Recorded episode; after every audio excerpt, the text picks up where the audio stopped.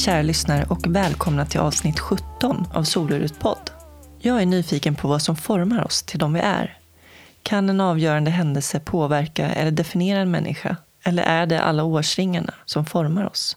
Hur påverkar miljöer och människor oss? Hur påverkas våra vägval av våra förutsättningar? Alla har rätt till sin livshistoria och att få sin röst hörd. Jag som intervjuar heter Jasmine Nilsson och i Soluret möter jag människor från alla samhällsskikt och fördjupa mig i deras livshistorier. Och med varje livshistoria belyses olika ämnen. Dagens intervju spelades in i Dieselverkstaden i Stockholm och görs i samarbete med det internationella hjälpmedelsföretaget Invacare. Idag får ni möta Ison Glasgow. Ison föddes 1980 i Queens i New York. Då hade crack-epidemin brett ut sig i USA och i hopp om en bättre framtid flyttade Ison och hans mamma till Sverige, där hans pappa, den stora rastafara bodde. Föräldrarnas relation var redan destruktiv och våldet eskalerade hemma. Isons pappa lämnade dem och Ison och hans mamma blev hemlösa. Idag är Ison en framgångsrik rappare och är med i den kända duon Ison och Fille. Efter att ha medverkat i det populära tv-programmet Så mycket bättre vann det även svenska folkets hjärtan. Jag och Ison hade samma gymnasielärare, Örjan Jakobsson, som kom att betyda mycket för oss båda på olika sätt. Han är även med på ett hörn i början av intervjun.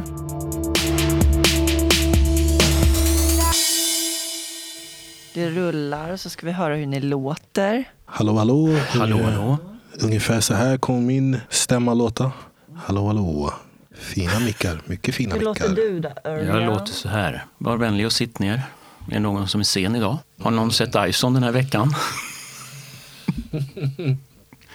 Jag har märkt när jag intervjuar rappare att de är vana med hur nära de ska vara micken och liksom de har känslan inne på något sätt. Det är lite det här storhetsvansinnet. Vi vill alltid typ ta över. Micken är vår. Någonting sånt. Okej, välkommen till Soluret, Ison Glasgow och Örjan Jakobsson. Tack så mycket. Tack så mycket. Idag ska vi få höra delar av din livshistoria, Ison. Mm. Men vi har även bjudit in Örjan här till en början för att eh, du är en lärare som har betytt mycket både för mig och Ison under gymnasietiden. Tack. Så det är trevligt att du kan vara här med på ett hörn. Självklart. Legenden. Eller hur? Ja, det vet jag inte. Okej. Ja, men det är du. Du var rörlig bildlärare på Mm. Mediagymnasiet Stämmer på bra det. Riddarfjärdsskolan. Kan ni berätta lite om er relation och ert första möte? Mitt första möte med, med Örjan, det var så annorlunda därför man har alltid det här vanliga tugget och snacket när man träffar lärare. Ja, men du ska vara vid lektionen vid den här tiden och du ska göra de här läxorna och hela den energin emellan en lärare och en student. Men Örjans energi när han kom och när han pratade med mig, det första han sa till mig, jag minns att han bara, men snygg klocka, jobbar du som bilförsäljare? Och jag var så här, jag var inte säker om han dissade mig eller samtidigt om han hypade upp mig. Så det var typ så här, jag vet inte riktigt vart jag har honom och desto mer tiden gick. Han pratade med mig som en normal människa istället som att han typ tittar ner på mig eller bara nu handlar det om att du ska kunna dina läxor, du ska kunna allting helt rätt. Det var bara mer att han pratade med mig som en äldre person som har haft mer erfarenhet om livet. Så därför tror jag att jag, jag tyckte om honom så mycket för att jag minns en gång någon typ av eh, videoprov och jag pluggade jättemycket för honom och så det gick jättedåligt för mig. Och han, och han kom han bara, men det gick jättedåligt det där ju. Mamma, men du försökte i alla fall. Ja. Och det betydde så mycket för mig att han bara sa det. Örjan, vad kommer du ihåg från det? Ja, jag kommer ihåg att vi pratade ofta och mycket och eh, speciellt kommer jag ihåg två saker. Men den andra kanske jag inte ska berätta. Men den första, det var i alla fall när, i uppehållsrummet när Ison ropade på mig och ville visa en tatuering han hade gjort av sin pappas namn på höger axel, Just eller överarm. Ja, om jag det. inte minns helt fel. Helt rätt. Och sen var det väl lite så här också att eh, de andra lärarna bad mig tala med Ison för han hade en vana att inte vara där, lite konstigt nog. Och det var ju just när det började dra ihop sig för Ison. Så att eh, jag sa till honom att du får ju försöka vara lite här, men då berättade han ju att nej men jag har inte tid liksom. Det är stora grejer på gång. Ja. Vad var det för klocka du hade? Jag vet inte, det var någon typ Det var av... någonting som blänkte. Ja, det var någonting som blänkte som var för stor för mig som inte passade mig. Men bara att han la märke till det, det var att han, han brydde sig tillräckligt mycket bara för att, ja men fan vilken snygg klocka. Titta på min klocka. Ja, den är stilig. Den är Ja, den stilig. köpte jag för min första lön 1964. Kostade Är det sant? 198 Vad är kronor. det för märke? Omega. Omega. Oj, oj, oj. oj. Classic. Här. Yes. Och vad har du nu då? Eh, det är någon, någon typ av klocka, tjosan. Men nu Örjan, han, han skämde ut mig nu. Jag vet inte visa min klocka. den är för fin, hans klocka är för fin. Eller hur? Det kände jag också med dig Örjan, att du, du såg individerna, du såg människan. Mm. Jag ska hälsa till er bägge från Anders Magnusson, bildläraren. Åh. Ah, verkligen Han pratade lite om tillbaks. att, att han eh, hade försökt dig att jobba i kafeterian. Du skulle jobba i kafeterian där. Skulle jag? Ja, men du var visst bara där en kvart eller något, sa han.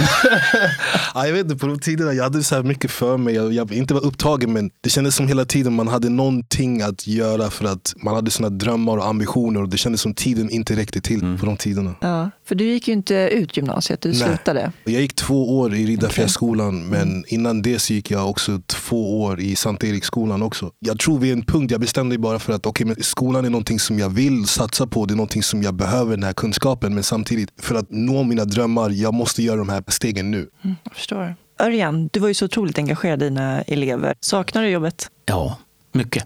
Kanske var för att jag var en av de mycket få som inte var lärarutbildad. Ja, du var inte det? Nej, Det var kanske det. var därför det Ja, funkade. det var kanske därför det funkade så Jo. bra. Därför hela ditt sätt och hela din approach till själva när du skulle lära ut. Det var typ inte bara okej men ettor och nollor. Det var verkligen typ så okej men låt oss prata om det här. Vad, Mm. När du gör dina misstag, när du gjorde det här misstaget. Varför gjorde du det här misstaget? Ta mig igenom det hela den grejen. Så det är klart det är bra att ha en lärarutbildning men i vissa fall så kan jag tycka att det var bra att du kom kanske från en annan skolning.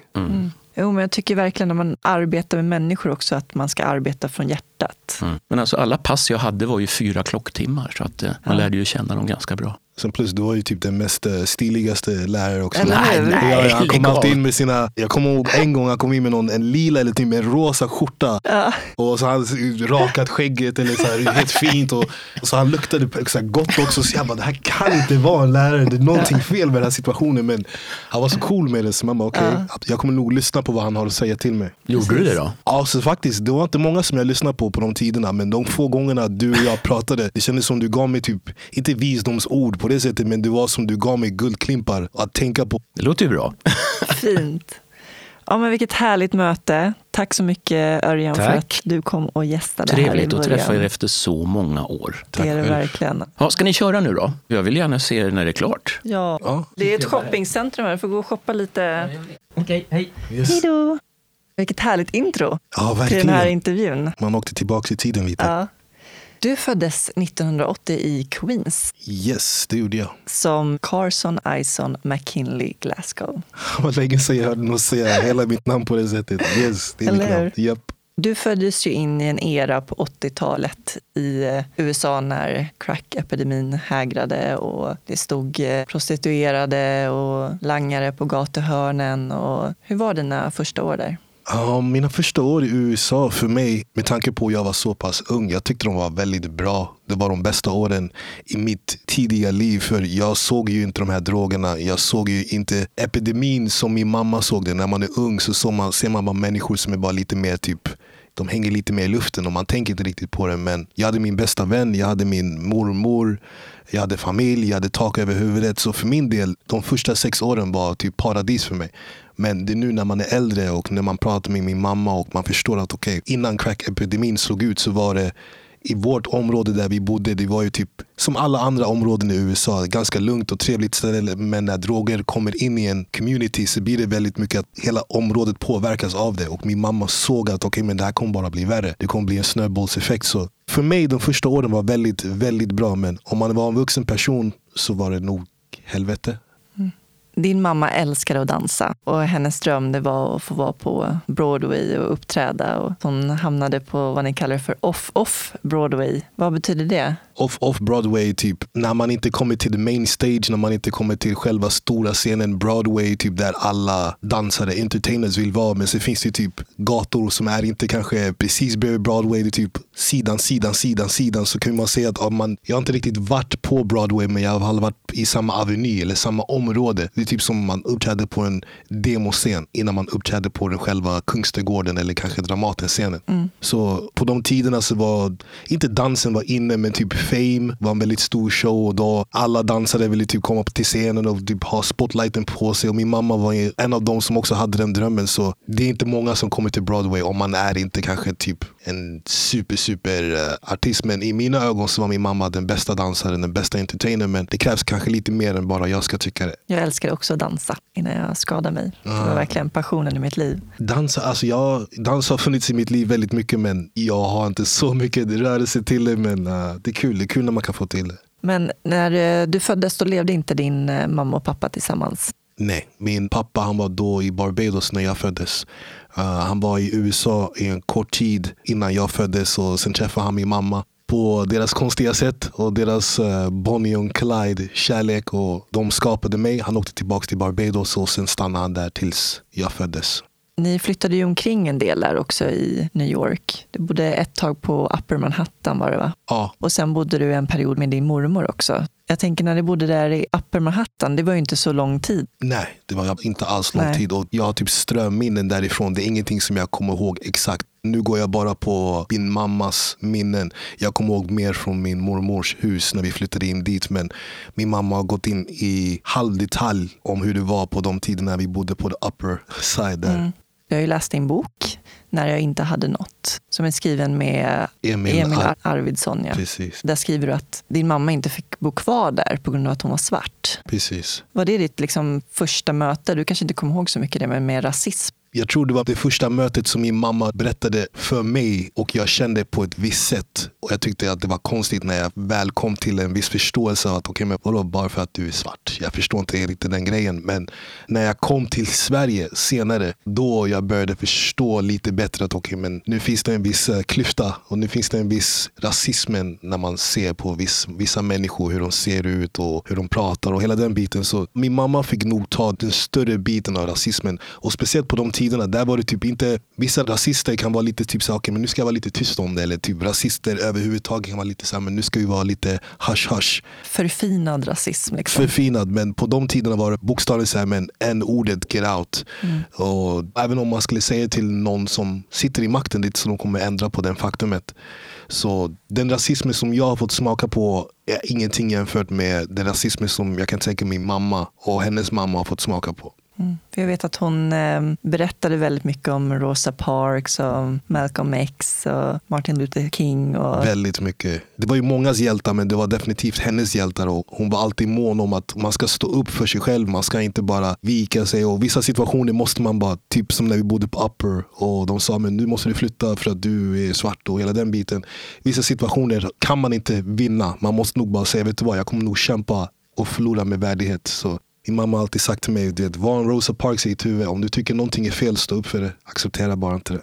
Jag har förstått det som att det var tuff kärlek från din mamma och mormor framförallt. väldigt, väldigt tuff kärlek. Men samtidigt, när min mamma älskade mig och som sagt, som hon fortfarande gör, det var väldigt stark. Men hon var väldigt mån att säga till mig att det, det är jag som är drottningen, du är min prins, du gör som jag säger. Vi är inte på samma nivå riktigt än. Och det var en gång när vi var på väg hem och jag hade varit ganska jobbig mot henne och jag var på hennes rygg och hon lägger ner mig på marken och säger, ja, men typ, kommer du lyssna på mig? Och jag är väldigt uppkäftig och bara nej, nej, nej, nej. Hon säger till mig till slut, men gå, gå och hitta din mamma. Och det blir en sån chock när den man älskar och man vet att du är min mamma säger nej, du är inte min, du är inte min son. Min son ska bete sig på respektabelt och lyssna på vad jag har att säga så gå härifrån. Det är typ det slår en, i alla fall för mig, eftersom jag var ganska uppmärksamt barn, det blev bara så här, ah, men hon kanske inte är min mamma. Så går man genom gatorna och letar efter en person som, ah, kanske du, du, du. Så kommer hon tillbaka, kramar mig och säger, men kommer du lyssna på mig nu? Vet du om situationen av att jag styr det här? Mitt på gatan i New York. Liksom. Precis. Om hon inte hade gjort det på det sättet så hade jag nog varit en sån typ av unge som tror att jag kan säga emot min mamma och typ säga, vet du vad, jag håller inte med. Nej, det är inte riktigt så. Det var inte utrymme för att utmana sin mamma om man säger så. Absolut inte. Speciellt inte en sån mamma som jag hade. Hon hade nog kastat ut mig genom fönstret eller någonting sånt. Man Ja. vet ju aldrig. När ni bodde hos din mormor då, så hade du en bästa kompis som hette Jean. Bodde mitt över gatan. Ja, det var nästan som en film. Det var läskigt. Jag vaknade upp, jag sprang tvärs över gatan. Min bästa vän Gene, han bodde där. Um, hans familj var typ goda vänner med min familj. Vi gjorde allting tillsammans. Vi lekte, läste serietidningar, han hängde hos mig. Så, som sagt, jag hade, jag hade allting. Jag hade min mormor, jag hade familj, jag hade min bästa vän. Livet kunde inte varit bättre för mig. Sen åkte ni och hälsade på din pappa i Barbados. Och det förstod jag var en ganska tuff resa på många sätt samtidigt som det var givande för du fick träffa din pappa och du fick träffa dina syskon. Många av dem. många, många, många halvsyskon. Det var ju såklart kul att träffa min pappa men det var också då man förstod varför de inte var med varandra från början. Mm. De första dagarna var väldigt roliga och kärleksfulla men sen blev det väldigt fysiskt. Min pappa var en väldigt fysisk man. Han hade sina demoner och min mamma hon var inte den som skulle bara låta vem som helst slå på henne. Så ibland kan man vakna och hon sitter och biter han i ögat och han håller på att typ strypa tag i henne. Och Det slutade med att det blev så fysiskt att han typ jag minns att han slog henne hela vägen från det huset där vi bodde en lång gata till en taxi som stod och väntade på oss. Och jag minns att han bara slog och slog. Och han sa hela tiden typ du kommer inte få ta min son ifrån mig. Så hon bara, men du får, göra, du får göra det du måste. Du får döda mig på den här gatan om du behöver göra det. Men jag kommer inte släppa taget om min son. Så typ, det, var, det var en ganska tuff situation att se sin mamma bli slagen och sen samtidigt hon försöka hålla tag i min arm och dra mig till en bil. Så det var lite fram och tillbaka. Det blir som ett trauma såklart. Ja, det, alltså, det, det är någonting som sätter sig. Man vet inte riktigt hur det påverkar en när man är yngre. Men nu när jag är äldre så förstår jag att man blir lite, jag, som person är jag lite så likgiltig. Det krävs ganska mycket för att det ska skaka om mig eller för att det ska bli så här, wow. Mm. För att jag nog sett personer som jag bryr mig mest om bli skadad. Därefter ingenting har någon typ av betydelse. Men det, det sjuka var att min mamma, trots alla de här fightsen och bråken som de hade, hon var ganska mån om att säga att din pappa är en fantastisk man och du kommer bli lika stark och stor som honom. Och alla respekterar honom, ingen vågar säga någonting mot honom. Och jag vill hata personen men det blir svårt när min mamma som har fått ta all stryk säger nej, hata inte honom för han är en bra person. Så man är typ två olika läger. Man hatar honom men samtidigt vill jag bli som honom men absolut inte som honom. Han var ju rastafari. Ja. Din mamma beskrev honom som ett eh, lejon. Ja. Och ville att du också skulle känna dig som ett stolt lejon och skulle bli lika stor och mäktig en dag. Ja, hon sa hela tiden att jag var hans lilla prins och han var lejonkungen eller typ kungen av djungeln. För hon sa hela tiden att den här världen är en djungel. Och Det är någonting som inte alla mammor kanske säger till sina barn så pass tidigt. Men hon var väldigt, hon sa hela tiden till mig att typ, det här livet är tufft. Det är inte lätt där ute. Det, det är en djungel. Antingen blir du uppäten eller så äter du. Jag tror därför hon var väldigt mån att säga till mig att ja, typ, du kommer bli som din pappa, ett lejon. Och en lejon är en kung. Du beskriver också innan ni, när ni ska åka där till Barbados, när du sitter där på flygplanet så är du jättenervös. Och sen när ni väl kommer fram så var det ju ganska dramatiskt eftersom att din Först kom inte din pappa, sen kom han och så blev han anhållen av polisen. Ja, när vi kom till Barbados där så han var en väldigt känd profil och en känd person. Men det visar min mammas karaktär för mig. Och ännu en gång, jag är väldigt ung när de här sakerna händer. Jag vet att det låter som, att hur kan han vara medveten om de här grejerna? Men att min mamma drar med mig till fängelse och ger min pappa mat genom galler. Det är någonting som man förstår att okay, men deras kärlek den är konstig, den är väldigt uh, explosiv. Men samtidigt det finns någonting där som att hon, hon bryr sig om honom. Mm. Och det är inte för mig att säga att det här är fel eller bedöma det på något sätt. Så det gjorde så att jag fick bara mer respekt för min mamma som en person. Att även fast det är tufft, vi kommer finnas där för honom. Och som hon sa till mig, livet kommer vara tufft men vi kommer göra det tillsammans. Det gör så att jag tror på henne mycket lättare efter jag sett henne göra det hon gjorde för min pappa. Så jag kan tro på henne när hon säger så ah, men det kommer vara tuffa år för oss här i Sverige. Som mm. det blev. Och så hade du en brorsa där också som du kom nära och även din mamma. Mm. Men sen när ni väl skulle åka tillbaks då fick inte han följa med. Jag förstod det som att han ville det. Oh. Men inte din pappa. Min pappa, han, jag tror han var en person som han hade väldigt mycket hat i sig men han hade väldigt mycket kärlek i sig och han ville ha väldigt mycket folk som var som honom runt omkring sig. Som sagt, det var min pappas barn, inte på min mammas sida. Men min mamma var väldigt kärleksfull mot alla min pappas barn och min pappa hade väldigt, väldigt många barn. Det var bara inte Junior. Det var väldigt, väldigt många och det var när vi åkte. Helt kollektiv. Att det var minst sju, åtta stycken. Alltså, och det, är typ, ja, det finns ju typ tio till som inte jag känner till. Nej. Så när vi skulle åka tillbaka till USA, det var verkligen många som var så här, kan du ta med oss? Därför livet i Barbados på de tiderna, man bodde typ i Husen var gjorda av ingenting. Vi mm, plåtskjul. Plåt, precis, och vi bodde typ bokstavligen på soptipp. Så när vi skulle åka tillbaka till någonting som skulle verka lite mer normalt så var det så här, snälla ta med oss. Den här mannen är lite halv crazy. Han älskar oss men han är lite tokig. Mm. Sen eh, tänkte jag på en annan sak som vi har gemensamt, du och jag. Det är att vi aldrig ätit kött. Nej, du, det är inte du heller? Nej. Ha, kaxig, du är första personen Är det sant? Fan nice. Ja, för dig så har det med rastafara-kulturen att göra, då, ja, att precis, man inte äter precis. kött. Men jag måste nog slänga in att någon gång av misstag Ja. har man säkert Svårt att undvika, särskilt när vi växte upp. så Precis, var det svårt. exakt, det var inte exakt. lika vanligt. men aldrig medvetet beslutat, okej vet du vad, nu ska jag gå in och beställa en hamburgare. Någon dag får man, nej jag kommer nog aldrig göra det. Inte jag heller. Nej. Det känns onaturligt på något sätt. När man är född med att inte äta det Exakt. så är det onaturligt. Trevligt att göra det. Och sen plus, det är svårt att sakna någonting när man vet inte riktigt hur det är. Eller... Mm. Det är ju mycket fördomar kring att vara vegetarian. Eller det var det när vi växte upp, för att det fanns inte lika mycket kunskap om det då. Nej, inte alls. Och det var, det var ett dyrt liv. Det var alltså, det typ att gå in och bara typ beställa en korv för 10 kronor. Det gör allting mycket lättare. Men om man är hemlös och man har inga pengar överhuvudtaget så blir det verkligen typ så här, fan vad kräsen du är då. Typ tonfiskburk på de tiderna, även fast det då typ 13-15 kronor. Man hade inte 15 kronor varje dag. Så ja, jag vet inte, det var många gånger som jag tänkte att min mamma hon kunde underlättat det för sig själv väldigt mycket. Bara så genom att säga, vet du vad, här är lite kött. Det här är det som finns. Men hon var verkligen så okej okay, men du äter inte kött. Då hittar vi typ banan eller äpplen. Och många gånger åt man äpple i en vecka. Din identitet låg också i dina dreads väldigt mycket. Japp, mina dreads. De saknar vi.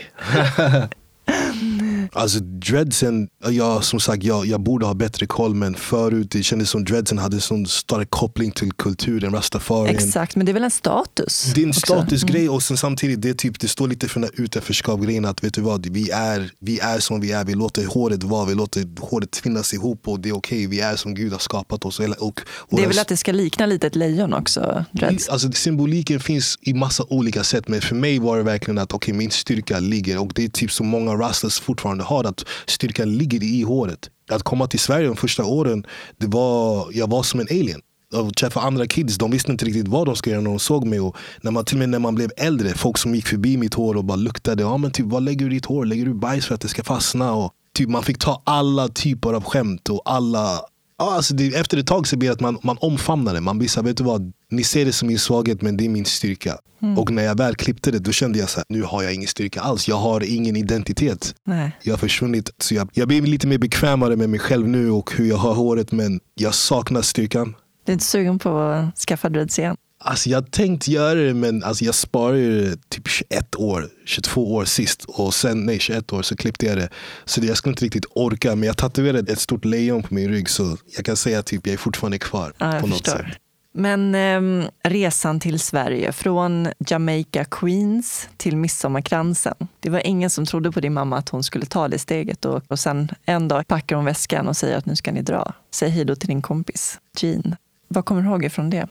Jag minns veckan, veckorna innan eller dagarna innan att hon hade nämnt att okay, men snart åker vi till din pappa, Sweden. Sweden. Och jag kommer inte ihåg vad ordet betyder men jag minns att hon säger Sweden. Och dagen när vi ska åka, jag kommer ner och hon har packat så många väskor och de står där nere vid trapporna. Och hon säger ja men nu är det dags. Gå och säg hej då till Jean. Och jag är typ så chockad att vi verkligen ska åka. Som barn man hör saker men man tar inte det på allvar går förbi Gene, jag kramar honom och det, det är verkligen som en film. Jag säger ja, vi ska åka till Sweden men vi kommer att vara där i någon dag. Så kommer vi tillbaka.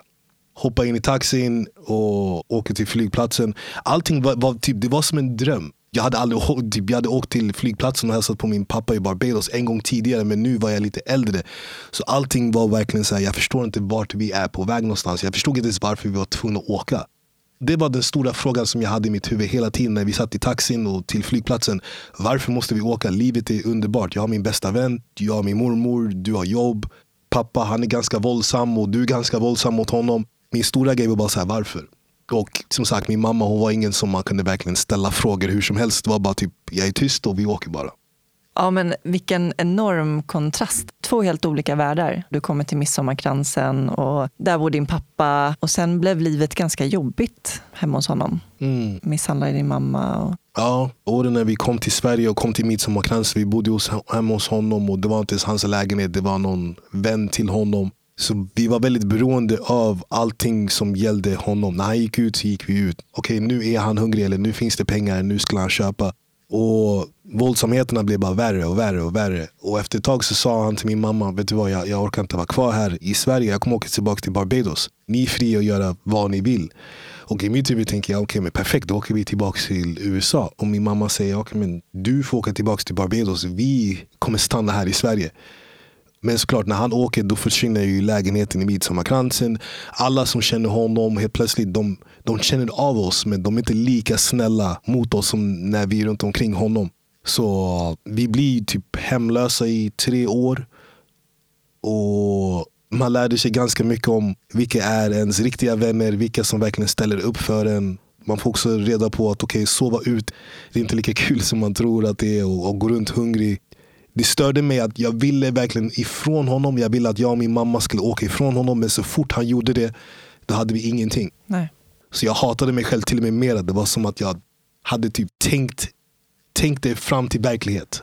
Och nu hade vi ingenting. Hans ex var det va, som var gravid och hade rätt till lägenheten. Så Precis. hon eh, kickade ut till det helt enkelt. Ja. Och sen då efter det, efter att ni blev utslängda? Livet bara knakade på. Det blev bara istället för att man visste vart man skulle sluta på kvällen, vart man skulle vara någonstans, vart man skulle sova. Det blev bara typ, man var på standby. Man visste bokstavligen aldrig vart kvällen skulle eller vart dagen skulle gå någonstans. På de här tiderna fanns det inte internet, det fanns inte Facebook, det fanns inte Instagram. Så våran grej var att vi åkte hela tiden till T-centralen, Kungsträdgården. För det var ju typ centerpunkten av Stockholm. Alla som kom till Sverige, man visste att okay, men där är någon som man känner och kanske de kanske låter oss sova på deras soffa. Så typ dagarna, de första dagarna i hemlösheten var bokstavligen man bara gick runt och tänkte, okej okay, men vad gör vi nu? Sitta på bänkar, sitta i folks portar och bara tänka. Och min mamma typ satt och försökte tänka ut en masterplan. Så typ, det är svårt att se hur det var. Det blev bara, helt plötsligt hade vi lite och sen plötsligt hade vi noll.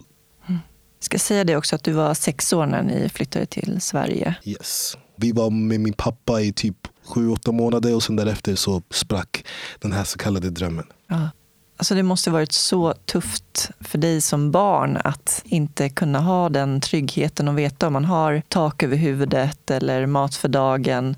Men samtidigt så var ju din mamma så otroligt stark. Liksom. Det var hon som var din ledande stjärna i Mm. livet. Och hon började dansa och uppträda på Drottninggatan och eh, livnärde sig på det. Ja, det, det var det sättet.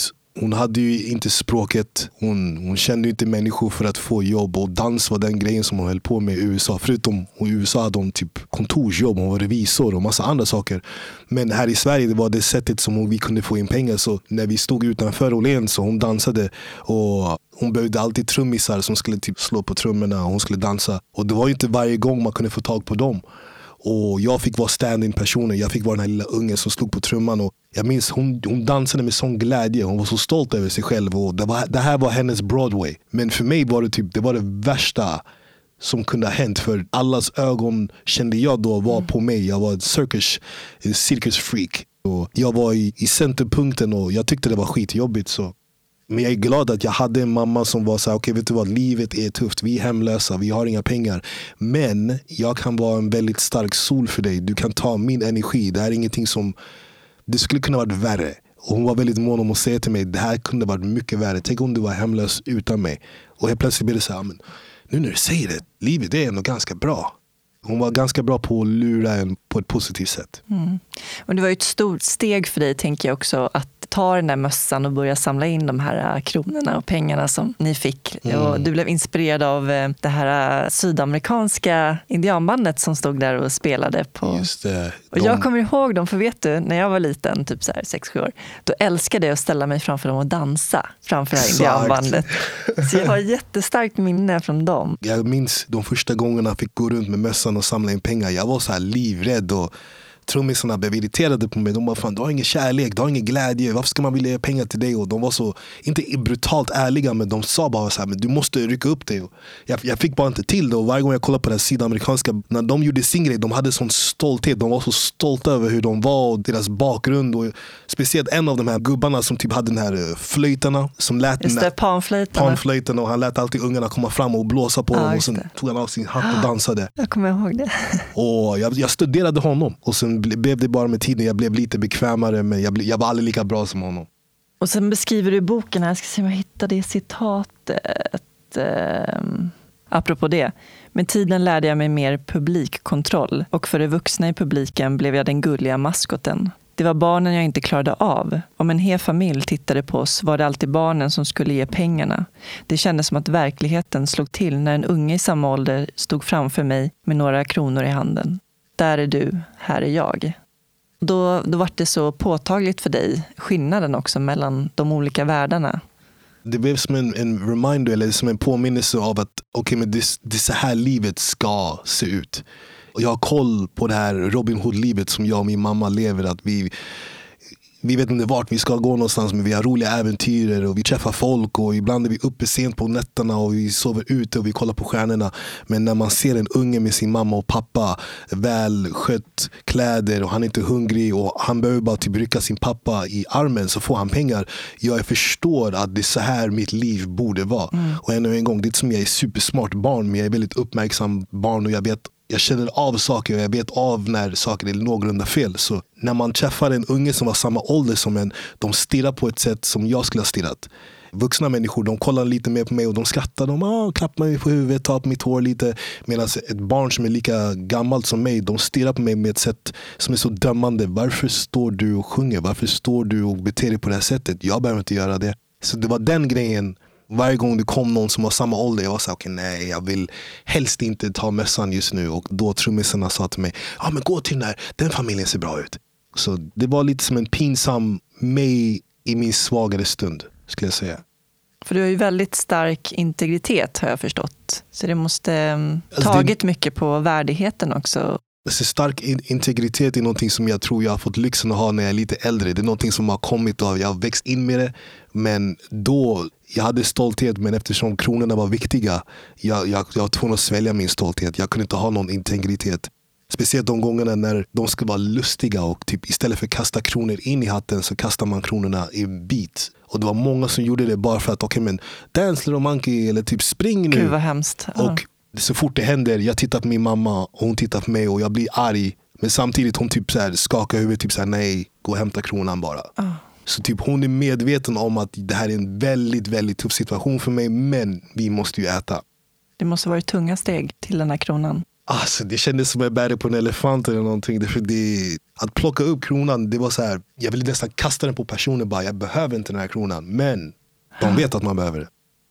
Alltså hur är den känslan att eh, bara leva i liksom, nuet och ta dag för dag och bara hoppas på att man har tak över huvudet och mat för dagen. Och det handlar i princip om att överleva rent krasst. Det är svårt att verkligen lägga in det i ord, men man känner sig som man är ingenting. Man är obetydlig, man, man finns inte. Det är sjukt hur man försöker inte vara i vägen för folk. Hela min mammas grej, hon var en stolt person men hon var hela tiden när vi sover i portar, när vi sover i tvättstugor. Vi får typ inte finnas där, vi får inte låta, vi ska typ inte ens andas. Jag snarkar när jag sover det är något som jag gjort när jag var yngre. Så typ varje gång jag snarkar, min mamma hon får typ ska, sitta och skaka mig så att okay, men någon kanske hör dig. Så jag skulle nog säga att det är typ, man känner sig som ett spöke. Och jag kan tänka mig många som är hemlösa just nu och har varit i den situationen känner igen sig att man man är inte en del av mänskligheten, man är inte en del av samhället. Man är typ som smuts under folks sko. Och när någon gör någonting snällt för en, man blir så övertacksam. Men det är så sällan att det händer, för folk har sina egna liv. De har andra saker att tänka på som är förståeligt. Men jag minns när vi sov i en trappuppgång och någon kom på oss. Min mamma hon var så, hon skämdes så mycket. Inte att de kom på oss, men bara att någon såg henne i den situationen. Hon är en stark, självständig kvinna.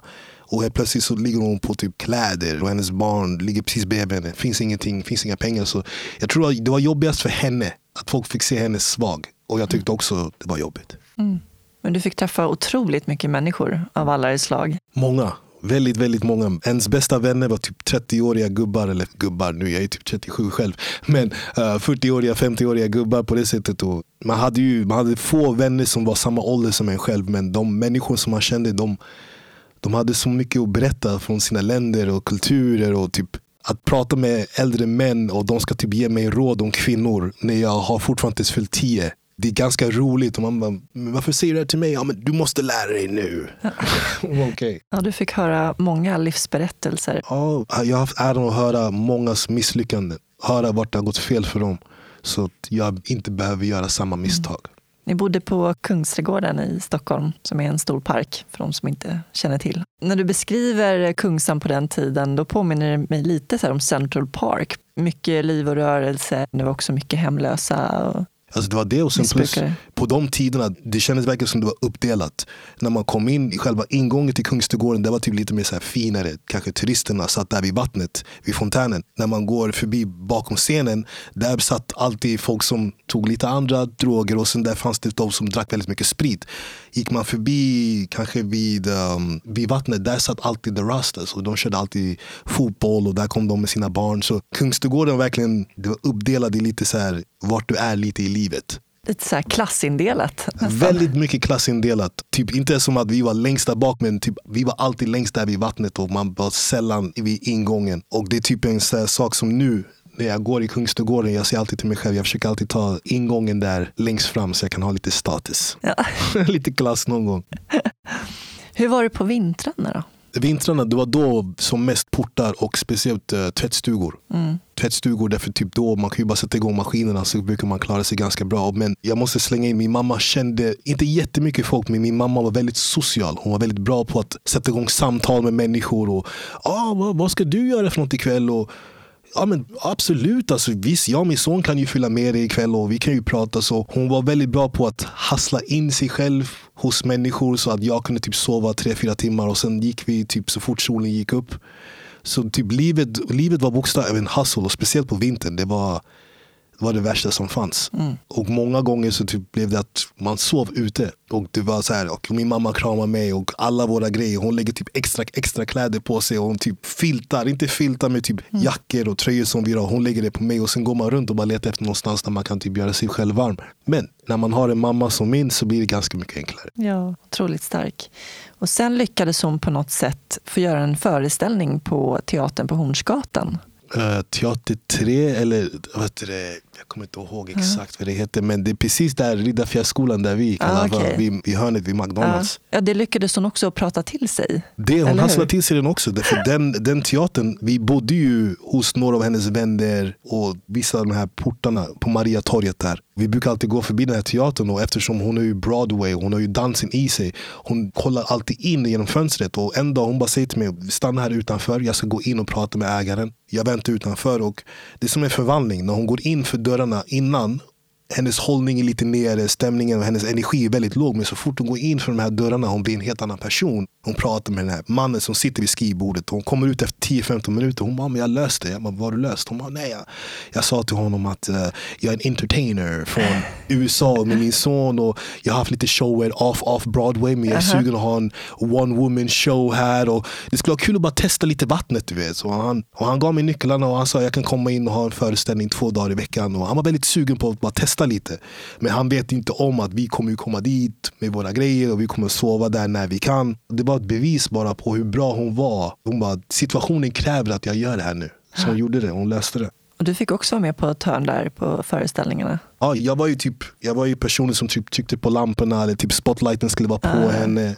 Första kvällen som vi kom dit, de hade ju typ lite så rekvisita och kläder och vi tog ut dem på scenen och hon bara, men vad ska vi göra för show? För jag vet inte vad jag ska göra för något. Hon snackar ju bara massa skit. Hon hade ingen, hon hade ingen show överhuvudtaget. Det fanns ingenting. Så hela hennes grej var typ så här, men vad ska jag göra? Men ta den här pinnen och ta den här topphatten och du kan vara den här personen. Så typ hela kvällen satt vi och bara Du var som en regissör nästan. regissör men samtidigt hon lyssnar ju säkert inte på Nej, någonting nej. jag sa men det kändes kul att hon gjorde det så jag känner mig delaktig. Ja, du fick vara kreativ. Ja, liksom. Och typ, det gjorde så att allt skit och jobbigt som vi har gått igenom, nu gav hon mig en chans. Bara, vet du vad, här får du tycka till lite. Mm. Det som gav mig väldigt mycket. Jag förstår. Och ni bodde där också? Vi bodde där vissa kvällar, det var inte bara min mamma som hade föreställning, det var väldigt många andra. Så typ de kvällarna vi visste att okej, ingen kommer komma dit, då kom vi dit med våra grejer och sov.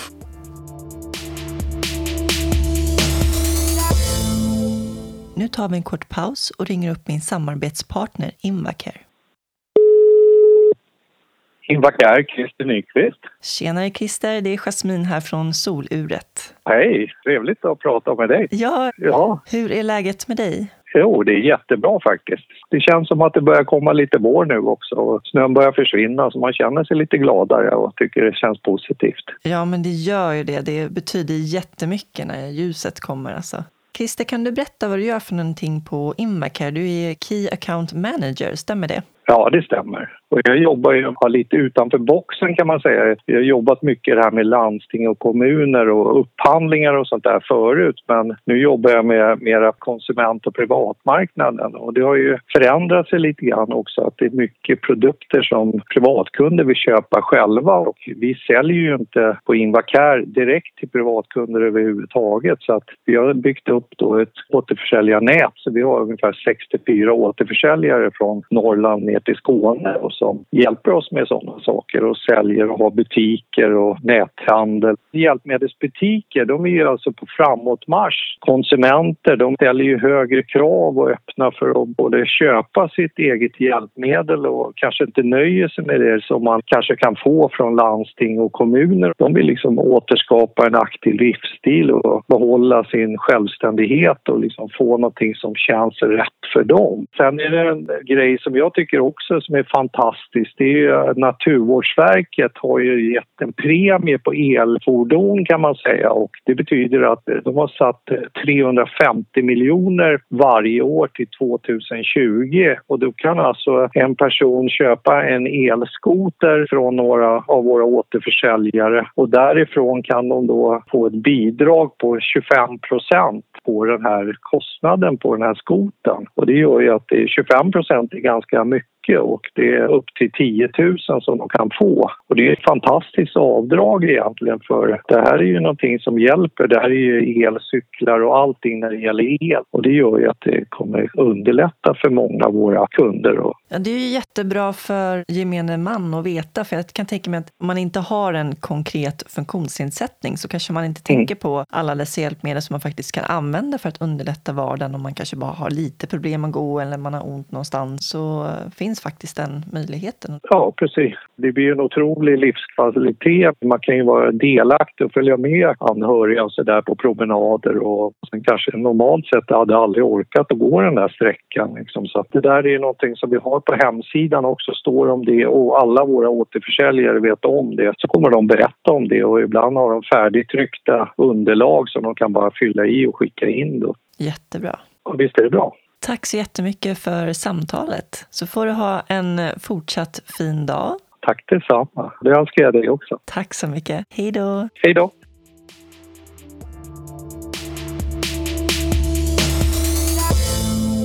Och sen eh, lyckades ni få uppehållstillstånd, tillfälligt uppehållstillstånd. Och då började du också på Mariaskolan.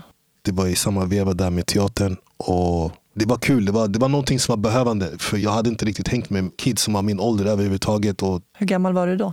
Jag skulle nog säga åtta, runt den åldern. Och språket var någonting som, jag, vet, jag snappade upp språket väldigt snabbt. Som barn, allting är ganska enkelt. Mm. Så, men jag behövde bara få den här prata sociala. Med, sociala biten, prata med andra människor överhuvudtaget. Och, och sen skönt att ha någonstans att gå och säga, vet du vad, jag kan äta varje dag. Mm. Som i USA när jag gick på privatskolan, man var tvungen att ta med sig egen mat i sin lunchbox. Att veta varje dag att okej, okay, vet du vad? Jag kan gå till skolan, det finns mat. Och många dagar min mamma följde med mig till skolan. Och de tyckte att hon var bara en engagerad förälder. Men ja. det handlade om bara att hon kom dit för att äta. Så typ, det var en hustle till nästa hustle hela tiden. Och det är jobbigt när man sätter upp vissa relationer med människor i klassen. Och de säger, men Ison, kan inte du komma förbi mig och leka? Absolut, jag kommer förbi dem och leker. Och de äter ju mat vid klockan sex och livet är jättebra. Jag har fått dåligt samvete när jag äter mat att min mamma inte äter mat. Mm. Så jag kan inte äta maten som de äter. Och sen när de frågar till mig tillbaka, Ison, kan jag komma hem till dig och sova över kanske? Man bara, nej jag kan inte. Du, eh, jag ska åka till landet nästa vecka med min mamma. Finns inget landställe. Mm. Det är fasad. Det är fasad. Så mm. man börjar ljuga vid en tidig ålder. Men samtidigt var det kul att hänga runt folk som var samma ålder ändå. Ja, det är klart. Ja, din mamma ville att du skulle komma med ett nytt ord varje dag. Exakt. Ja, just det, var det hon sa. Kom med ett nytt ord varje dag. För hon kunde ju inte språket överhuvudtaget. Hon lärde sig det jättelångsamt. Det blev verkligen som en mission för mig. Varje dag när jag slutade skolan, jag bara, okay, men vilket ord ska jag komma med? Och jag blev så stolt. Mm. Det gjorde så att jag hade, en, jag hade någon typ av uppdrag att hjälpa henne med. Hur kände du dig i skolan? Kände du dig utanför? Eller? Jag kände mig inte utanför alls. Mm. faktiskt. För eleverna de tog emot mig ganska bra. Speciellt när man är ny, man ser annorlunda ut. Men det var bara typ vissa kulturkrockar när man gjorde vissa lekar och man gjorde vissa grejer. Hur man pratade med vissa människor. Det fanns en lek som hette neger. Jag tänkte fråga om det. Ja, mm. och Eftersom jag inte känner de här människorna och jag vill lära känna dem. Jag vill mm. den här sociala biten. Och Jag spelar den här leken och jag tycker det är jätteroligt. Och när jag kommer hem så frågar min mamma, vad har du gjort idag? Jag berättar om ordet alltså. och sen berättar jag om leken. Hon bara, men den här leken, vad är det för något? Så säger jag, ja men den heter n-ordet. Och hon flippar på mig. Hon får, hon får totalt ryck. Och hon börjar inte skrika på mig. Hon bara, men vet du vad det här ordet betyder? Vet du vad, hur mycket smärta som ligger bakom det här ordet? Vad våra människor, våra folk, dina förfäder har gått igenom, vad de fått tvungna att utstå. Jag är ganska ung när hon säger de här sakerna till mig. Så jag får, så här, jag får dåligt samvete att jag ens har gjort, tagit del av den här leken överhuvudtaget. Och sen dagen efter när jag kommer tillbaka och de här, mina kompisar de säger Ison, vill du köra den här leken igen? En ordet. Och då kommer jag och ska försöka säga samma saker som min mamma har sagt till mig. Men jag är ganska ung och jag säger bara ordet eh, smärta, eh, det, där, det är inget bra lek och jag är inte kompisar med dem längre. För att den här kulturkrocken, så det typ det är många gånger när man ville bli vän men... Ja men det är helt sjukt när man tänker på det. Det är helt galet. Det var inte så länge sedan kan man tycka. Nej, alltså, det var inte så länge så. Jag, typ, jag minns, jag var en stor Pippi Långstrump-fan. Ja. Det var på det sättet som man lärde sig svenska och Skurt och alla de här. Ja. Ronja Rövardotter. Men jag minns när det kom en filmtitel med Pippi Långstrump där det stod Pippi Långstrump och Negerprinsen. Ja, just det. Och jag kommer ihåg att jag blev så, jag blev så ledsen. Och jag blev så här, jag bara, men det här är ju jag, jag älskar ju Pippi. Och, och jag säger absolut inte någonting dåligt om det överhuvudtaget. Men det är typ, jag visste om att när jag körde leken att det var fel. Det är emot dina värderingar, allt du har lärt dig av din mamma. Precis, så att jag skyller inte någonting på Pippi eller de här människorna som körde leken. Jag säger bara att jag var typ, jag visste om att det var fel när jag väl gjorde det. Mm. Så det var det som jag försöker komma fram till tror jag. Mm. Din mamma svalde till slut sin stolthet genom att gå till socialtjänsten. Ja. Det var ett väldigt stort steg för henne, förstod jag det som. Väldigt, väldigt. Um, i USA så finns det ju någonting som är som sociala, men det är typ welfare. Och det var någonting som min mamma var väldigt emot. Jag jobbar, jag tar hand om mig själv, ingen hjälper mig med någonting. Stark självständig kvinna. Och komma till Sverige, hon var inte sugen på att nu ska jag hoppa på socialen och typ ta pengar från dem. Jag vill klara mig själv. Men efter så här många år, ingen bostad, man behöver någon typ av säkerhet. Jag börjar bli lite äldre. Hon säger, vet du vad? Vi behöver hjälp. Det var en vän som uppmuntrade henne till att göra det. Hennes bästa vän Susan, Susan hon sa bara det här går inte. Det här livet som du lever, det är okej okay förut men nu måste du verkligen göra någon ändring. Så hon följer med min mamma till socialen. Min mamma ber om hjälp och där fick vi bo i någon tillfälligt boende. Bara vänta tills det var dags för oss att verkligen få ett egen bostad som det var typ värre än hemlösheten att vara på standby. Någon sa till oss, okej okay, men här får ni någonstans att bo. Och vi delade det boendet med typ sex sju andra familjer. Ensamstående mammor tillsammans med deras barn också. Och det var under den perioden som jag tyckte att min mammas glöd den försvann. Tidigare var hon väldigt äventyrlig. Man visste inte riktigt vad hon skulle säga, vart vi skulle åka, vart vi skulle hamna. Men det var lite som de, de hade henne på koppel. Det var jobbigt att se hur andra personer kommer in i det här boendet och sen de får bostad direkt nästan. Och jag och min mamma vi bara satt där och satt där och satt där och satt där.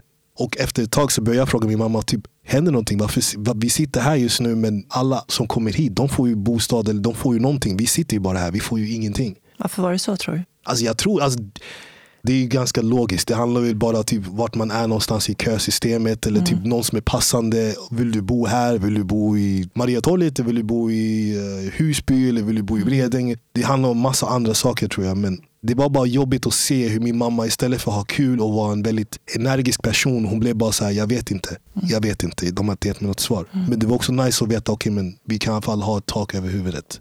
Men till slut så fick ni då en egen lägenhet? Yes, till slut fick vi egen lägenhet och det var på tiden för man, man, tålamodet var slut. Ja. Hur gammal var du då? Nio på väg tio.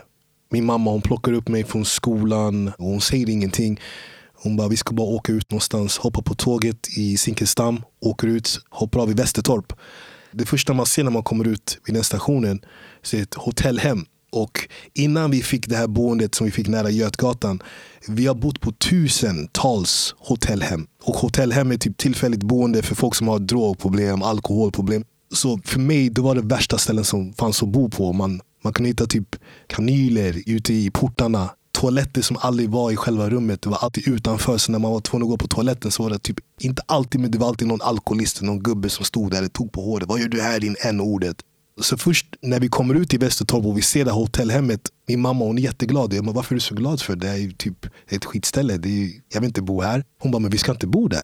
Vi går 5-10 minuter så kommer vi till ett nybyggt område går in för porten och det är en jättefin port, speglar, marmorväggar och så ser jag en trappa där. Och så frågar min mamma om ska vi, är det meningen att vi ska bo under den här trappan? För jag brukar alltid leta ja. efter ställen där man kan gömma sig, där ingen kan se oss. Men hon bara, nej vi ska, inte, vi ska inte sova där. Så går vi upp för trappan så tar hon fram ett par nycklar och jag har fortfarande ingen aning om varför vi är här, hur hon har fått tag på de här nycklarna. Min mamma hon är lite av en hustlare på en positiv sätt. Så jag frågar typ henne, jag bara, gör vi inbrott nu? Ja. Får vi vara här? Eller hon bara, men det är lugnt. Hon öppnar upp och det är nyrenoverad lägenhet, en stor trea. Det var det ett slott? Det var ett slott. Det var helt otroligt. Det var Kylskåpet var fräscht, toaletten fräsch. Och jag måste säga på hotellhem, på toaletterna, det luktar alltid bajs, det luktar alltid kiss. Det är hemskt. Så när jag kommer in så frågar min mamma vad tycker du? Jag bara, det, det är jättefint här. Jag bara, men ska vi bo här? Hon bara, vi ska bo här. Okej, men när kommer de andra familjerna? För det är en stor trea i det tillfälliga boendet vi hade på Götgatan, därför var det typ sex familjer. Vi var intryckta där inne. Och hon säger att det är bara vi som ska bo här. Och det tog mig tid för att processera bara att okay, men det är bara jag och hon som bor mm. i en trea. Det var för bra för att vara sant. Det var för bra för att vara sant. Jag var tvungen att gå och sätta mig på toaletten igen. Jag var tvungen att gå och öppna kylskåpet igen. Lägga mig på vardagsrummet, golvet igen och bara typ och bara andas. Och jag, jag låg där i typ 5-10 minuter bara så här äntligen det är över. Det är, mm. det är slut. Och jag, jag, var så nöjd med mig själv att jag inte klagade. Jag inte var ett huvudvärk för min mamma. Att jag inte var så men, åh, jag vill, varför är det så? Jag stod ut. Jag stod ut det jobbiga. Så. Mm. När vi fick lägenheten, jag var så här, åh, äntligen nu kunde ni ta det lugnt, ni kunde vila, ni kunde oh. sova ordentligt och vi, ni hade tak över huvudet. Vi hade tak över huvudet. Lägenheten var ju tom. det fanns ju inga pengar för möbler, det fanns Nej. ingen tv eller något sånt där. Men det spelade ingen roll. Jag behövde ingenting. Att bara kunna säga att det här kylskåpet är vårt. Jag behöver inte dela med någon annan. Jag behöver inte öppna upp kylskåpet och se en lapp som står det här tonfisken är min. Mm. Det är svårt att förklara för de som kanske inte har varit med om det men det betyder allt. Mm. Ja, det förstår jag verkligen. Vad jobbade din mamma med då? Hon började städa? Min mamma städade, men när vi fick lägenheten i Gulddragaren så började hon jobba på en ostfabrik. Mm. Så där jobbade hon i några år. Det gick ganska bra, men efter ett tag så började rasismen också där kicka in ganska hårt. De var ganska fula mot henne. Och sen därefter så blev det väldigt mycket städjobb som också inte tog på henne men det tar på en när man vet att man är kapabel till så mycket annat. Hon hade andra färdigheter, hon, hon, hon hade andra kunskaper än att bara typ lyfta upp sopor och hela den biten. Så jag tror det var också något som det tog på henne. Dog lite inombords? Väldigt mycket. Mm. Sen när du var 13 år så fick ni ett telefonsamtal och din eh, mamma fick veta att eh, din pappa hade dött. Yes. Hur kändes det när du fick veta det? Mm, det var konstigt för jag hade inte tänkt på honom överhuvudtaget med tanke på lägenheten. Jag hade släppt det här gamla livet och, och speciellt honom. Han hade ju lämnat oss. Min mamma hon var helt knäckt. Hon var helt förkrossad. Hon älskade honom bortom allting. Och, trots allting? Det alltså, är trots, helt otroligt. Jag, jag, jag blev mm. chockad att hon blev så där nere. En del av mig blev glad. För jag var alltid så här, men han har inte gjort någonting bra för oss. Du fick ofta gå emellan också när de ja, bråkade? Väldigt många gånger med typ, när man är litet barn och han var typ stort som ett hus. Han typ bara kastade mig åt väggen. Men som sagt, jag blev glad på något sätt att han, att han inte levde längre. Men jag såg hur det tog på min mamma och jag såg hur ledsen hon blev. Så det var då det började ta på mig att okej, okay, men nu jag hon sa till mig, hon var väldigt så här, inte dramatisk men var så här, verkligen så här, men nu jag har uppfostrat dig och skolat dig att du ska vara en prins men nu är det dags för dig att bli en kung. Nu är det dags för dig att ta hans plats. Och det var då som att all ansvar och all demoner och allting som han måste ha haft. Det var som att det bara helt plötsligt kom in i mig och jag började typ så här, men hur ska jag göra nu? Nu måste jag lösa saker och jag måste se till att min mamma är bra och jag måste vara typ den starka personen i familjen och ta hans plats. Ta hans plats. Samtidigt, jag tror inte jag, jag, jag behövde inte göra det men det var väldigt många känslor som gick igenom mig när han, när han gick bort dåligt samvete fick jag för jag, många år jag ville att han skulle inte leva. Och ännu en gång när han dör så blir det så här, ah, har jag gjort det igen? Har jag, har jag tänkt det in i verkligheten? Mm. Ja, barn tenderar att ta på sig stort ansvar för sina föräldrar också. Och särskilt då när man lever i en sån situation som ni gjorde, att man vill skydda dem och ta hand mm. om dem och hjälpa till och inte vara till någon belastning. Ja, man, vill, man, man, försöker underlätta, man försöker underlätta allting. Och man, det första, inte det första, men många tankar som var i mitt en tanke som poppade upp i mitt huvud var undrar om jag kommer bli som honom när jag blir äldre. Mm. Så för det här hände när jag var 13. Så började jag tänka, okej okay, men när jag blir samma ålder, runt omkring samma ålder som honom, kommer jag också bli våldsam? Kommer jag bli svår att vara runt omkring? Och nu önskar jag att han levde för att bara kunna ställa en fråga till varför, som nu, jag har vissa temperamentsproblem, jag har vissa demoner i mig och jag skulle vilja fråga honom typ varför är det så? När fick du dina? Hur, hur tar du dig igenom de här problemen när det blir som värst? Och nu, jag har inte någon att fråga så jag måste så här, klura ut det själv. Och hur har du klarat ut det själv? Jag har fortfarande inte gjort det. jag, jag försöker fortfarande, när jag blir, inte som argast, men när jag känner att okay, men det mörka kommer över mig, jag, vet, jag börjar försvinna. Jag försöker bara typ andas och bara tänka till. Varför är jag så sur nu? Varför är jag på det här sättet? Men jag har fortfarande inte kommit fram till något bra svar. Okay.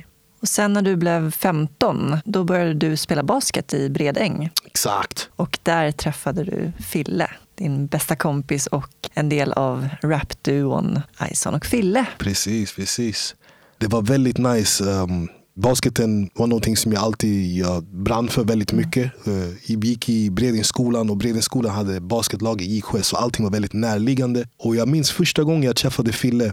Han kom från ett basketlag som var från Vårberg och vi slogs ihop i Bredängshallen, IKS. Och basket, speciellt med killar. Jag, jag, kan tänka mig med tjejer också, men med killar så väldigt så här, jag är bäst. Hävda sig, skrika och hela den biten. Och varje gång jag gjorde ett poäng eller jag satte ett skott så var jag väldigt så här, oh, ingen är bättre än mig och hela den biten.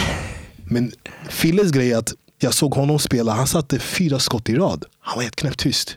Han sa ingenting. Han var den coolaste killen som fanns. Jag blev så fascinerad över att han kunde vara så jävla cool i sig själv. Och det slutade med bara att jag, jag behövde den typ av energin. Sakta men säkert började hänga runt honom mer och mer som en stalker. För han var så självsäker i sig själv och han behövde inte göra sig till. Och jag tror jag var vid den åldern och det stället i mitt liv där jag, jag försökte hävda mig själv väldigt mycket. För jag har inte haft någonting innan. Så med Fille så blev det bara ganska enkelt. Och vi började prata om våra drömmar. Och jag sa rap är någonting som jag älskar och han bara, jag älskar också rap. Och våra drömmar var exakt likadana. Vi älskade musik och vi ville göra klassisk legendarisk musik. Och... Ni hade ganska lika bakgrund också med ensamstående mammor. Och... Precis. Han, han kom från Chile. Han kom från Chile och han kom från en tuff diktatur som hans, hans mamma fick gå igenom. Så typ väldigt liknande situationer. Och din mamma uppmuntrade dig också till att hitta en passion i livet. Hon sa till mig tidigt, du måste hitta någonting att göra. Du kan inte bara typ sitta hemma och komma hem från skolan och typ göra ingenting. I den här familjen, vi är kreativa människor. Vi är människor som gör saker. Vi är människor som har drömmar.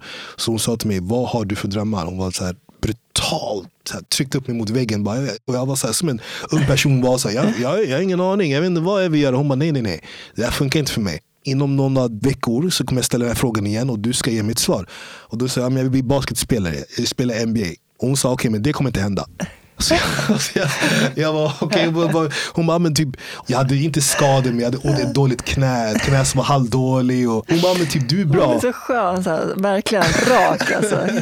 Hon bara, vad har du för andra drömmar? Jag bara, men jag älskar musik, rap. Hon bara, men det där är någonting. Hon bara, det där är det som du kommer satsa på. Hon bara, men varje dag så ska du skriva en text, du ska skriva någonting och du ska visa det för mig. Och hela tiden, hur går det med musiken? Hur går det med texterna? Det var därför jag valde också musiken.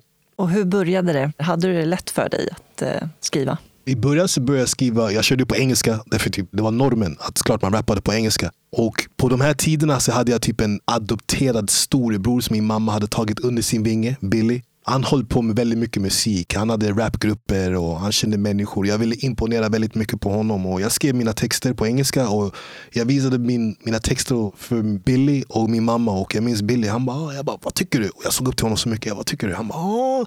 han bara, det här är skitdåligt. Det var riktigt dåligt. Jag bara, vad var så dåligt? Han bara, jag vet inte. Det är någonting med din, ditt sätt att rappa, ditt tempo, ditt sätt att uttala orden. Jag bara, men vad ska jag göra nu då? Han bara, jag har ingen aning. Och jag minns han sa det med den här tonen verkligen så här, skrattande. Så jag har ingen aning. Du får lösa det. Så jag går till mitt rum, sitter typ i ett par dagar, så börjar jag testa. Men jag, jag testar att köra på skriva på svenska lite.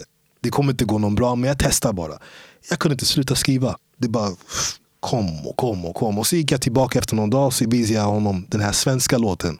Så jag bara, vad tycker du om det här? För han förstod ingen engelska eller ingen svenska överhuvudtaget. Han är ju från USA. Så han bara, jag förstår inte någonting vad du säger men det låter jättebra när du ja. kör. Det flowar, det har en viss typ av uh, skön energi. Och sen när han sa det till mig, eftersom jag såg upp till honom så mycket, jag bestämde mig, jag kommer bara rappa på svenska mm. efter. Så mina första år med musiken var skitjobbiga.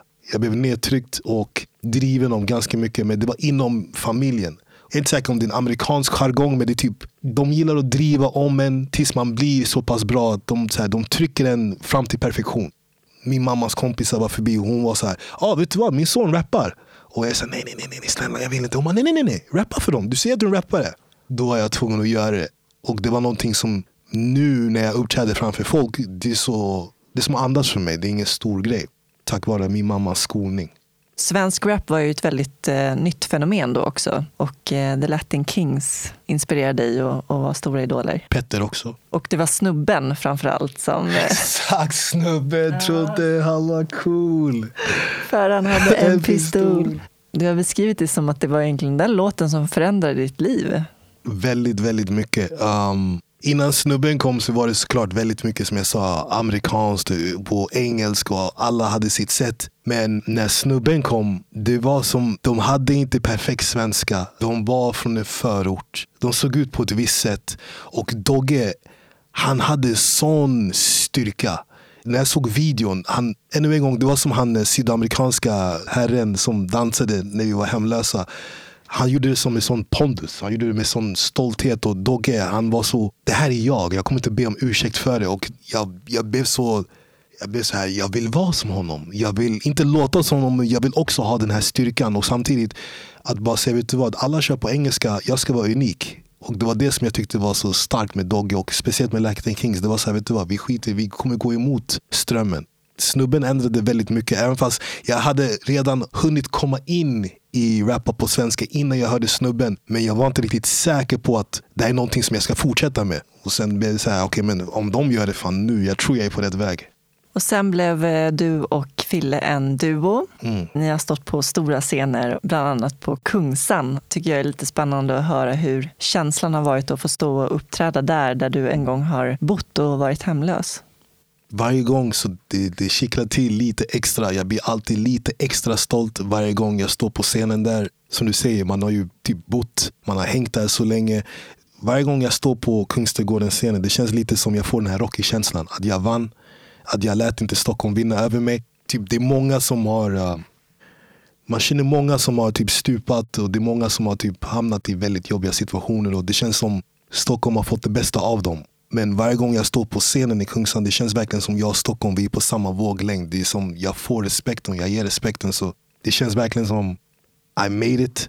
Och det är typ en, ett kvitto på att jag och min mamma, vi har gått igenom helvetet men det här är belöningen som vi får. Så jag brukar säga att jag kan uppträda vart som helst men det går inte riktigt att jämföra med Kungsträdgården. Jag känner mig som stoltast när jag är där. Ja, det är häftigt. Ja, det, det är lite Förut jag såg, eftersom jag kollar på väldigt mycket film, jag har alltid sett Kungsträdgården som vet du, romerska riket, när de där gladiator... Uh, Colosseum. Colosseum, så ser jag Kungsträdgården. Och typ, det är inte alla som kan överleva den. Nej, eller hur? Och det känns lite som jag och min mamma, vi har fått gå igenom ganska mycket psh, psh, psh, Gladiatorerna liksom. Ja, och nu, kan vi, nu är vi okej. Okay. Ja. Jag blev väldigt rörd när jag läste om din mamma började se sliten ut och du, du såg ingen glöd i henne längre. Och du bara kände att hon måste få åka tillbaka, hon måste få åka hem till Queens. Mm, tror jag var runt 1920, något sånt där. Okay. Och jag kände, som sagt som du sa, att glöden hade försvunnit helt och hållet. Det var städjobb efter städjobb. Och hon var inte glad. Människorna, hennes vänner var inte riktigt runt omkring henne på det sättet. Så hon var så driven på min dröm att musik och jag var så här, jag, jag ska skaffa jobb och jag ska utbilda mig. Hon bara nej, nej, nej, nej, musiken är den grejen du ska satsa på. Jag tar hand om hyran och räkningar och sådana grejer. Och jag bestämde mig bara för, vet du vad, jag är man nog. Jag är inte barn längre. Jag borde kunna ta hand om hemmet. Jag borde kunna ta hand om min mamma. Jag måste göra någon typ av ändring. Så när hon kom hem en dag efter hon hade städat, hon var jättetrött som vanligt. Och jag säger till henne, kom vi går in till hennes rum och där är datan på. Och på skärmen så står det så här, biljett köpt. Hon bara, men vart ska du åka någonstans? Var har du fått pengar ifrån? Så säger jag till henne, kolla på skärmen lite närmare. Så jag har köpt den här biljetten till henne. Hon, hon bara, vadå ska jag åka? Jag, bara, men, och jag, jag minns, jag var så stolt att säga till henne, men din tid nu är över här. Du behöver inte jobba längre. Jag skickar iväg dig. Jag tar hand om hemmet, jag tar hand om räkningarna. Hon bara, hur ska du göra det? Så kaxig som jag var då, ja, jag löser det. Jag har grejer på gång. Jag hade noll på gång. Och jag minns hon började gråta och hon började prata om att jag ska hälsa på min vän, jag ska göra det här, jag ska leva livet på det här sättet som jag levde förut. Och hon, glöden kom tillbaka på dräkten. Hon blev så glad och jag var så stolt. Och jag minns, jag bara, men du, du måste se bra ut när du åker tillbaka. Hon bara, tycker du det? Så åkte vi till Skärholmen och jag, typ, jag hade sparat lite pengar som jag hade fått och typ tjänat in och jobbat lite. Och så åkte vi till Skärholmen och jag köpte henne ett par skor och jag bjöd henne på mat. Och under den fyra timmarna som vi var där jag var min pappa på ett positivt sätt. Jag kunde göra de sakerna han gjorde för henne utan att misshandla eller slå henne. Jag kunde göra de sakerna som gjorde henne glad. Så jag minns att hon åkte iväg och så fort dagen efter hon åkte tänkte jag, hur fan ska jag få ihop till hyran? Hur ska jag betala? Jag vet inte hur, jag vet inte hur man betalar räkningar. Men ska vi helt ärligt, riktigt- Laga mat. Laga, alltså typ nudlar, nudlar och läsk kanske var min grej. Så jag, Du jag, började kolla på Jamie Oliver eller vad var det för någonting för att lära dig? Jamie Oliver, jag började kolla på Gordon Ramsay. Bara för typ så här, hur ska, jag, måste få, jag måste få till det här. Men det spelade ingen roll för jag var bara stolt att säga till henne typ, din son är man nog för att kunna ta hand om dig. Och det gjorde jag inte de första åren men nu kan jag göra det. Hur lever du ditt liv idag då, Ison? Jag lever mitt liv ganska lugnt och sansat. Jag är ganska nöjd. Inte nöjd som person, men jag, jag är nöjd med det livet som jag har. Men tack vare min mamma så har jag fortfarande väldigt höga ambitioner och drömmar. Jag har svårt att sitta still. Jag vill lite för mycket i livet. Så jag skulle nog säga att mitt liv är bra, men den är lite stressad. För jag har svårt att ta det lugnt. Jag har svårt att koppla av. Och sen plus jag har svårt att ta glädje av de sakerna som jag gör. Det är någonting som jag kanske borde bli lite bättre på. Som att vara med på ett program som är så mycket bättre. Det, det är typ en av de största, om inte det största programmet. Men det blir svårt för mig att ta glädje av det. För jag tänker fortfarande att jag måste göra mera. Jag har inte gjort tillräckligt. Så jag har fortfarande, jag jobbar mot den här känslan av att kom igen, mera måste du göra. Ja, men det är ju för att du har vuxit upp så också. tror 100% det är nog därför. Och det skulle vara skönt att komma till ett plats i livet där jag kan bara, typ, inte luta mig tillbaka men typ bara så här. Det här har jag gjort och vad stolt jag är. Folk kommer fram till mig och säger, ja, men jag läste din bok. Jag blir så här, "Ah, just det, jag har släppt en bok. Ja. Jag, jag, tänk, jag, jag tänker inte riktigt på det på det sättet men jag vet att det är väldigt betydande. Jag blir väldigt glad när folk kommer fram och säger det men det är någonting som, det är i min backspegel redan. Jag tittar för mycket framåt tror jag. Men vad jag förstått det som så, du är inte så förtjust i att vara känd, igenkänd. Nej, det är inte min Du grej. tycker det är, det är lite jobbigt. Jag tycker det är jättejobbigt. Det blir att jag blir den här unga pojken utanför Åhléns med min mamma och jag håller i trumman igen och alla tittar på mig. Och det är jättekonstigt för jag har valt det här yrket, musik och stå på scen och allas ögon är ju på mig. Jag vill att alla ska veta vem jag är. Alla ska känna till mitt namn. Men jag tycker inte om när folk skriker mitt namn eller typ pekar på mig och hela den biten. Jag är väldigt i min egna bubbla. Introvert. Väldigt, väldigt mycket. Men jag vet, jag vet att för att jag ska gå framåt i min karriär, jag behöver höras och synas överallt. Det är ganska ironiskt. Jag, jag vill inte vara känd, men jag behöver bli så känd som möjligt för att fortsätta med det jag gör. Ja, det är lite dubbelt motsägelsefullt. Ja, typiskt Ja, för mig. för du är, ingen, du är ju inte aktiv i sociala medier eller någonting. Du har ingen Facebook-sida, du har inget Instagram-konto. Jag är väldigt personlig som person. Och sen plus, jag tror, jag är ganska, jag har bestämt mig bara att mitt liv är inte tillräckligt roligt och intressant för andra människor. Jag tycker mitt liv är självt ganska tråkigt. Vad ska andra människor gå in och, ah, men nu har han ätit lite kakor, kul. Alltså jag vet, andra människor har mycket intressantare liv. Jag är ganska tråkig. Är det så? Ja, jag, jag tror det. Jag tror det. Hur ser framtiden ut nu då? Har du någonting på G? Jag jobbar lite radio. Jag och Fille är tillbaka i studion. Och... Ja, vi saknar er. Okej, tur det, tur det. Eh, Vi är i studion nu. Vi ska försöka sätta en till skiva inom snar framtid. Man blir lite perfektionist genom åren. att man vill göra så bra musik som möjligt. Och jag trodde inte att åldern skulle kicka in på en men man blir lite så här. Jag är 37 nu, jag kan inte prata om att festa som jag gjorde när jag var 20. Så saker tar lite längre tid. Men just nu är det musiken, radio, men det är drömmar som jag håller på med. När det verkligen blir av så kommer jag nog prata om det. Jag är ganska dålig på att prata om saker innan. Jag förstår. Vad innebär det för dig att vara människa? vara sympatisk, att vara trevlig och vara öppen för andra inställningar. Det är ju verkligen något som du har fått med dig från din barndom, tänker jag också. Att få perspektiv från människors olika livsberättelser och historier. Och Alltså det känns som det är det som har format dig nästan. väldigt mycket, väldigt mycket, väldigt mycket det. Jag har märkt att om man är stängd som person och som människa, det går inte ens att ta något steg diskussionsmässigt. Det går inte riktigt att prata om någonting överhuvudtaget. Jag tycker som människa, man måste i alla fall vara öppen för andra människors sätt att se saker och andra sätt att tycka. Så var öppen, det är typ 70 procent av vad människa känns det som. Vad betyder frihet för dig? Vad betyder frihet för mig? Andrum. Frihet är att ha tiden att göra det man vill göra. Frihet för mig att kunna leka med mina drömmar. Och om inte jag hade friheten som jag har nu, jag hade inte haft tiden att forma nya drömmar och nya ambitioner. Så frihet för mig är, um, det är livsviktigt men samtidigt det är någonting som inte alla får smaka på. Vad gör dig arg? Oh. vad gör mig arg? Otrevliga människor gör mig arg. Otrevliga människor, de... Um, det är väldigt mycket som gör mig arg, men jag kan tycka en otrevlig person som gör en situation onödig för sakens skull. det är väldigt, väldigt irriterande. Till exempel, jag fick spel på en kille häromdagen. Jag skulle ställa mig upp på tåget för det kom en äldre tant och jag frågade om hon ville sitta.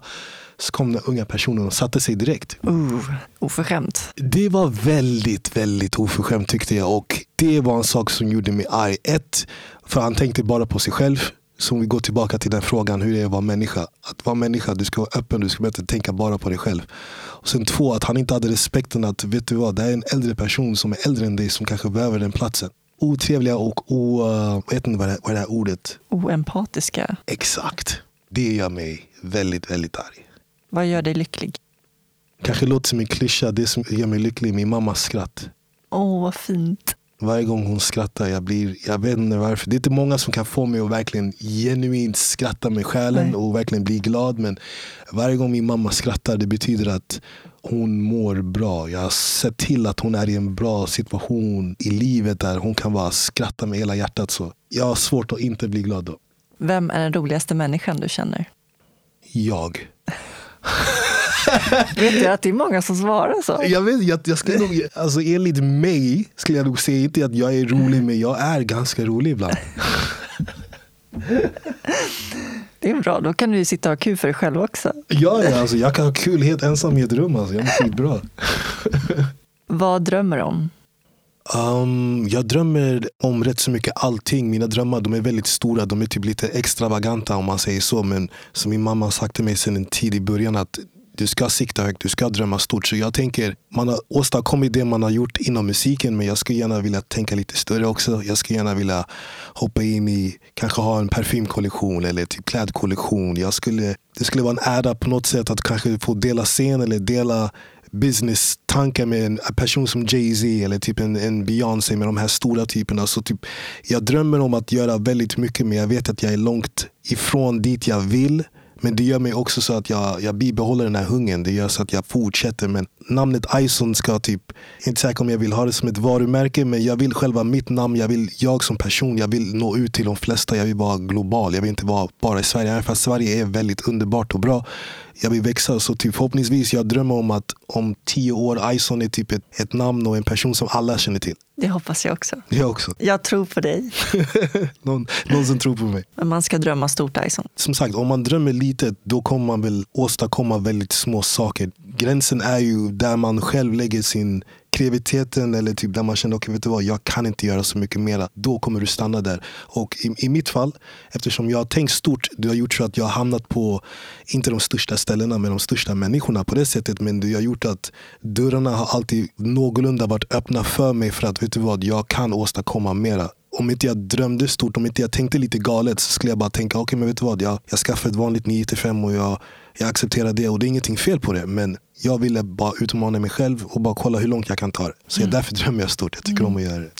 Vi eh, pratade om det tidigare i intervjun också, för jag frågade dig om du vågade drömma när du var liten. Och det gjorde du ju inte. Mm. Så då kanske det blir extra starkt. Exakt så. Det, det blir det som man typ tar igen. Som du säger, när jag var yngre då jag tyckte så lite om mig själv. Jag tyckte så lite om vår situation. Det kändes som vi var typ avskum. Vi var typ som smuts under folks skor.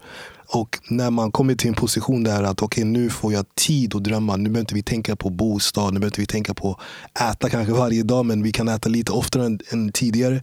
Då är såklart det blir okej, okay, men vad, jag måste ta igen. Jag har slösat bort tid. Jag är ganska typ objektiv och så här, rak på person. Så det känns lite som de tre åren som vi var hemlösa, jag slösade bort dem. Så typ nu försöker jag ta igen. Och jag vet att jag har tagit igen de där tre åren men nu är det typ så här, varför inte bara fortsätta? Mm. Okej, okay. då kör vi kortfrågorna. Kör vi. Kaffe eller te?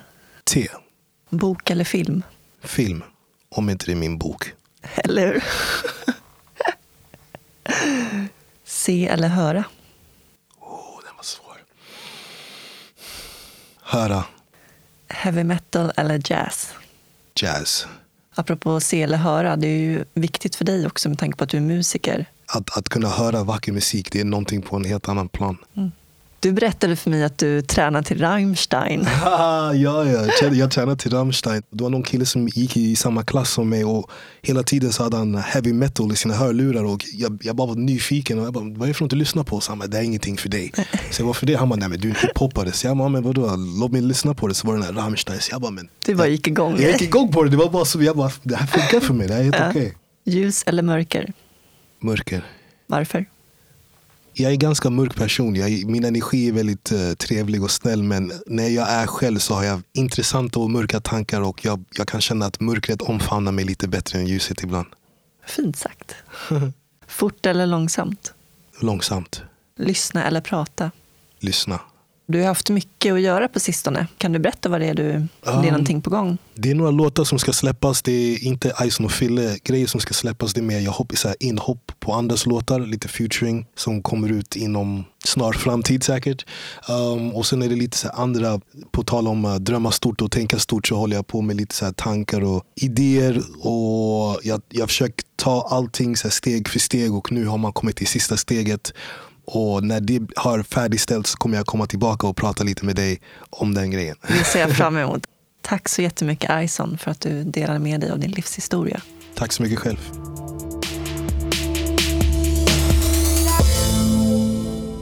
Vilken framgångssaga vi har fått ta del av.